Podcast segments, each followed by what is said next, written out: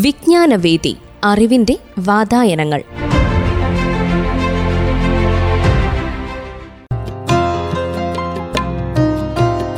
തയ്യാറാക്കി അവതരിപ്പിക്കുന്നത് Anusree Thampan.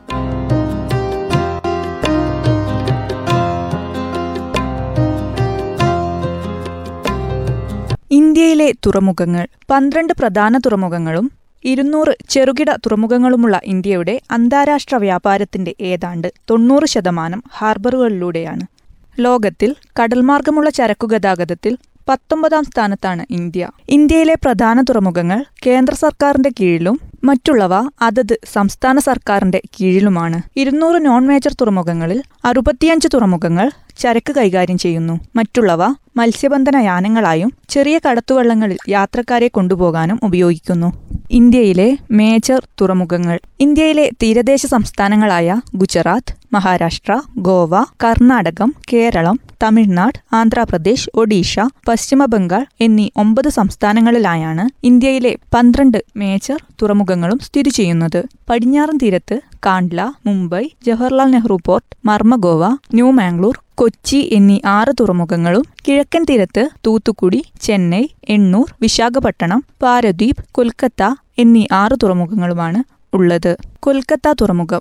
British east India company നിർമ്മിച്ച തുറമുഖമാണ് കൊൽക്കത്ത തുറമുഖം. ഇന്ത്യയിൽ നദിയിൽ സ്ഥിതി ചെയ്യുന്ന ഏക തുറമുഖം. കടലിൽ നിന്ന് ഇരുന്നൂറ്റിമൂന്ന് കിലോമീറ്റർ അകലെയാണ് ഈ തുറമുഖം സ്ഥിതി ചെയ്യുന്നത്. ഇന്ത്യൻ തുറമുഖങ്ങളിൽ ഏറ്റവും വലിയ സ്വാധീന മേഖലയുള്ളത് കൊൽക്കത്ത തുറമുഖത്തിനാണ്. പശ്ചിമ ബംഗാൾ ബീഹാർ ജാർഖണ്ഡ് ഉത്തർപ്രദേശ് മധ്യപ്രദേശ് എന്നീ സംസ്ഥാനങ്ങളും വടക്കുകിഴക്കൻ ഇന്ത്യയിലെ ഏഴ് സംസ്ഥാനങ്ങളും നേപ്പാൾ ഭൂട്ടാൻ എന്നീ അയൽരാജ്യങ്ങളും ടിബറ്റ് സ്വയംഭരണ പ്രദേശവും കൊൽക്കത്ത തുറമുഖത്തിന്റെ സ്വാധീന മേഖലയിൽ ഉൾപ്പെടുന്നു കിഴക്കേ ഇന്ത്യയിലേക്കുള്ള കവാടം എന്നറിയപ്പെടുന്ന തുറമുഖം ഹൂഗ്ലി നദിയിലാണ് സ്ഥിതി ചെയ്യുന്നത്. മുംബൈ തുറമുഖം. രാജ്യത്തിന്റെ പരുത്തി തുറമുഖം എന്ന് വിളിപ്പേരുള്ള തുറമുഖമാണ് മുംബൈ. ഇന്ത്യയിലെ മേജർ തുറമുഖങ്ങളിൽ ഏറ്റവും വലുത്. ഇന്ത്യയുടെ സമുദ്ര വാണിജ്യത്തിന്റെ വലിയൊരു ഭാഗവും മുംബൈ തുറമുഖത്തിലൂടെയാണ് നടക്കുന്നത്. ഏകദേശം നാനൂറ് ചതുരശ്ര കിലോമീറ്റർ വ്യാപിച്ചു കിടക്കുന്ന മുംബൈ തുറമുഖത്ത് കപ്പലുകൾക്ക് നങ്കൂരമിടാൻ അറുപത്തിമൂന്ന് നങ്കൂര കേന്ദ്രങ്ങളുണ്ട്. ഇതിന്റെ ഭാഗമായ ജവഹർ ദ്വീപിൽ പെട്രോളിയം ഉൽപ്പന്നങ്ങളുടെ വാണിജ്യം നടക്കുന്നു. കപ്പലിന്റെ അറ്റകുറ്റപ്പണികൾ നടത്തുന്ന തുറമുഖത്തിന്റെ ഭാഗമായ മൂന്ന് ഡോക്കുകളാണ് മുംബൈയിൽ ഉള്ളത്. ആയിരത്തി എണ്ണൂറ്റി എഴുപതുകളിലാണ് ആദ്യത്തെ ഡോക്ക് നിർമ്മിക്കുന്നത്. ഇന്ദിര പ്രിൻസ് എന്നിവയാണ് മുംബൈ തുറമുഖത്തിൽ സ്ഥിതി ചെയ്യുന്ന ഡോക്കുകൾ. ആയിരത്തി എണ്ണൂറ്റി എഴുപത്തിമൂന്നിൽ സ്ഥാപിതമായ ബോംബെ പോർട്ട് ട്രസ്റ്റാണ് തുറമുഖത്തിന്റെ ഭരണം നിർവഹിക്കുന്നത്. ഇന്നിത് മുംബൈ പോർട്ട് ട്രസ്റ്റാണ്. ചെന്നൈ തുറമുഖം.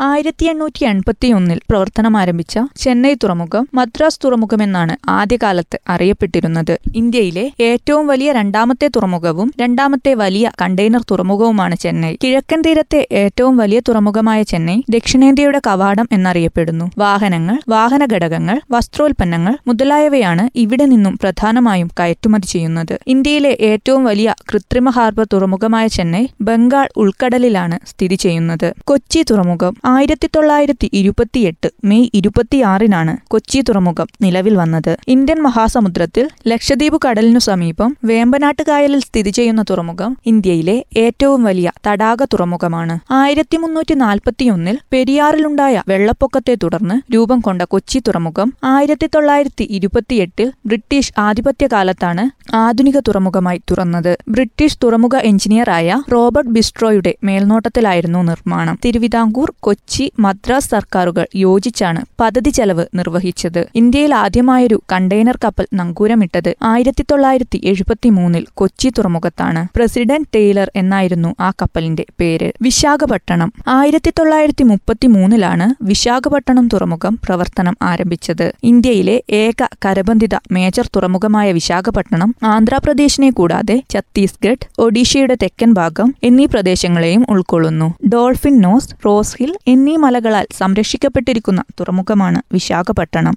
ബംഗാൾ ഉൾക്കടലിലെ ഏക പ്രകൃതിദത്ത തുറമുഖമായ വിശാഖപട്ടണം ഏറ്റവും ആഴം കൂടിയ കരബന്ധിത തുറമുഖം കൂടിയാണ്. കാണ്ട്ല തുറമുഖം ഗുജറാത്തിലെ കച്ച് ജില്ലയിലെ കച്ച് ഉൾക്കടലിൽ സ്ഥിതി ചെയ്യുന്ന തുറമുഖമാണ് കാണ്ട്ല. രണ്ടായിരത്തി പതിനേഴ് സെപ്റ്റംബറിൽ കാണ്ട്ല തുറമുഖത്തിന്റെ പേര് ദീൻദയാൽ തുറമുഖമെന്ന് മാറ്റി. ഇന്ത്യ വിഭജനത്തിന്റെ സന്തതി എന്നാണ് കാണ്ട്ല തുറമുഖം അറിയപ്പെടുന്നത്. ഇന്ത്യയും പാകിസ്ഥാനും വിഭജിക്കപ്പെട്ടപ്പോൾ പ്രധാന തുറമുഖമായ കറാച്ചി പാകിസ്ഥാന്റെ ഭാഗമായതുകൊണ്ടാണ് കാണ്ട്ല ഗൾഫ് ഓഫ് കച്ചിൽ പണി കഴിപ്പിച്ചത്. ആയിരത്തി തൊള്ളായിരത്തി അമ്പതിലാണ് കാണ്ട്ല തുറമുഖം പണി കഴിപ്പിച്ചത്. സ്വതന്ത്ര ഇന്ത്യയിലെ ആദ്യത്തെ മേജർ തുറമുഖമായ കാണ്ട്ല ഇന്ത്യയുടെ പടിഞ്ഞാറൻ തീരത്ത് ഏറ്റവും വടക്കായി സ്ഥിതി ചെയ്യുന്നു. പെട്രോളിയം സ്റ്റീൽ ഇരുമ്പ് ഉപ്പ് ധാന്യങ്ങൾ തുണി എന്നിവ ഇവിടെ നിന്നും കയറ്റുമതി ചെയ്യപ്പെടുന്നു. ആയിരത്തി തൊള്ളായിരത്തി അറുപത്തിയഞ്ചിൽ ഏഷ്യയിലെ ആദ്യത്തെ സ്പെഷ്യൽ എക്കണോമിക് സോൺ സ്ഥാപിതമായത് കാൺലയിലാണ് ഇന്ത്യയിൽ ആദ്യമായി എക്സ്പോർട്ട് പ്രോസസിംഗ് സോൺ ആരംഭിച്ചതും കാൺലയിലാണ് കപ്പലുകളുടെ ശ്മശാനം എന്നറിയപ്പെടുന്ന ലോകത്തിലെ ഏറ്റവും വലിയ കപ്പൽ പൊളിക്കൽ കേന്ദ്രമായ അലാങ് സ്ഥിതി ചെയ്യുന്നതും കാൺല തുറമുഖത്തിന് അടുത്താണ്. മർമഗോവ ഗോവയിലെ ഏക മേജർ തുറമുഖമായ മർമഗോവ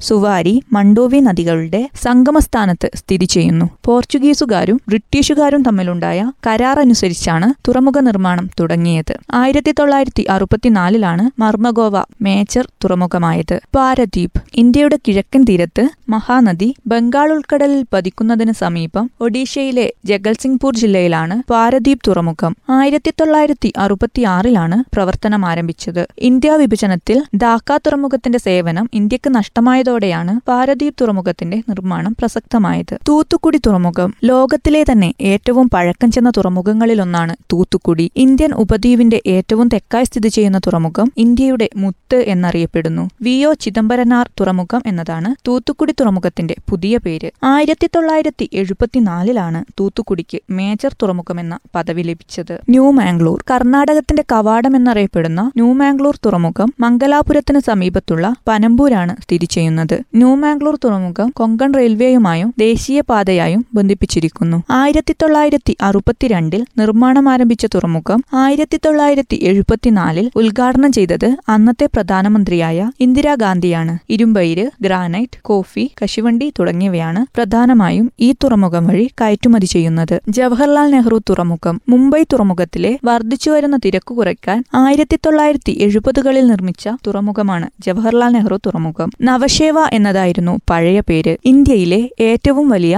കൃത്രിമ തുറമുഖമായ നവശേവയാണ് ഇന്ത്യയിലെ ഏറ്റവും വലിയ കണ്ടെയ്നർ തുറമുഖവും. മഹാരാഷ്ട്രയിലെ മുംബൈയിൽ അറബിക്കടലിന്റെ തീരത്ത് സ്ഥിതി ചെയ്യുന്ന നവശേവയ്ക്ക് മൂന്ന് ടെർമിനലുകളാണുള്ളത്. Jawaharlal Nehru port container terminal gateway terminal of India Nhava Sheva international container terminal എന്നിവയാണിവ. Ennore തുറമുഖം ചെന്നൈയിൽ നിന്ന് വടക്കായി സ്ഥിതി ചെയ്യുന്നു. കാമരാജൻ തുറമുഖം എന്നാണ് എണ്ണൂർ തുറമുഖത്തിന്റെ പുതിയ പേര്. പൊതുമേഖലാ കമ്പനിയായ ഇന്ത്യയിലെ ആദ്യത്തെ തുറമുഖമാണിത്. തമിഴ്നാട് വൈദ്യുതി ബോർഡിനു വേണ്ടി ചെന്നൈ തുറമുഖത്ത് ഇറക്കിയിരുന്ന കൽക്കരി കൈകാര്യം ചെയ്യുന്നതിനു വേണ്ടിയാണ് എണ്ണൂർ തുറമുഖം നിർമ്മിച്ചത്. ഇന്ത്യയിലെ പരിസ്ഥിതി സൗഹൃദ തുറമുഖമായ എണ്ണൂർ ചെന്നൈ തുറമുഖത്തിന് ഇരുപത്തിനാല് കിലോമീറ്റർ വടക്കുമാറി കൊറമാണ്ടൽ തീരത്ത് സ്ഥിതി ചെയ്യുന്നു. രണ്ടായിരത്തി ഒന്നിലാണ് പ്രവർത്തനം ആരംഭിച്ചത്. ഇന്ത്യയിൽ ഏറ്റവും കൂടുതൽ ലിഗ്നൈറ്റ് കയറ്റുമതി ചെയ്യുന്ന എണ്ണൂർ തുറമുഖം ഏഷ്യയുടെ എനർജി പോർട്ട് എന്നറിയപ്പെടുന്നു. ഇനി ചില തുറമുഖ വിശേഷങ്ങൾ. ഏറ്റവും കൂടുതൽ മേജർ തുറമുഖങ്ങളുള്ള സംസ്ഥാനം തമിഴ്നാടാണ്. തൂത്തുക്കുടി ചെന്നൈ എണ്ണൂർ എന്നിവയാണിവ. ഇന്ത്യയിലെ ഏറ്റവും വലിയ വേലിയേറ്റ തുറമുഖം കാൺല തുറമുഖമാണ്. പശ്ചിമ തീരത്ത് സ്ഥിതി ചെയ്യുന്ന മുംബൈ തുറമുഖമാണ് ഇന്ത്യയിലെ ഏറ്റവും വലിയ പ്രകൃതിദത്ത തുറമുഖം. ജവഹർലാൽ നെഹ്റു തുറമുഖത്ത് സ്ഥിതി ചെയ്യുന്ന നവശേവ ഇന്റർനാഷണൽ കണ്ടെയ്നർ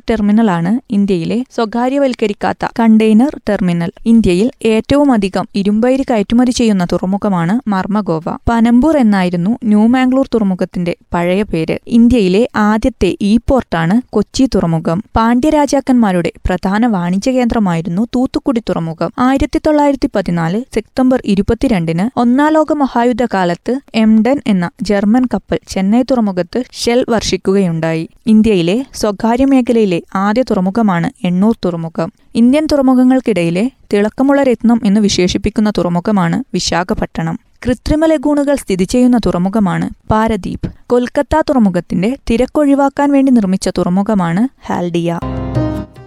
തയ്യാറാക്കി അവതരിപ്പിച്ചത് അനുശ്രീ തമ്പാൻ.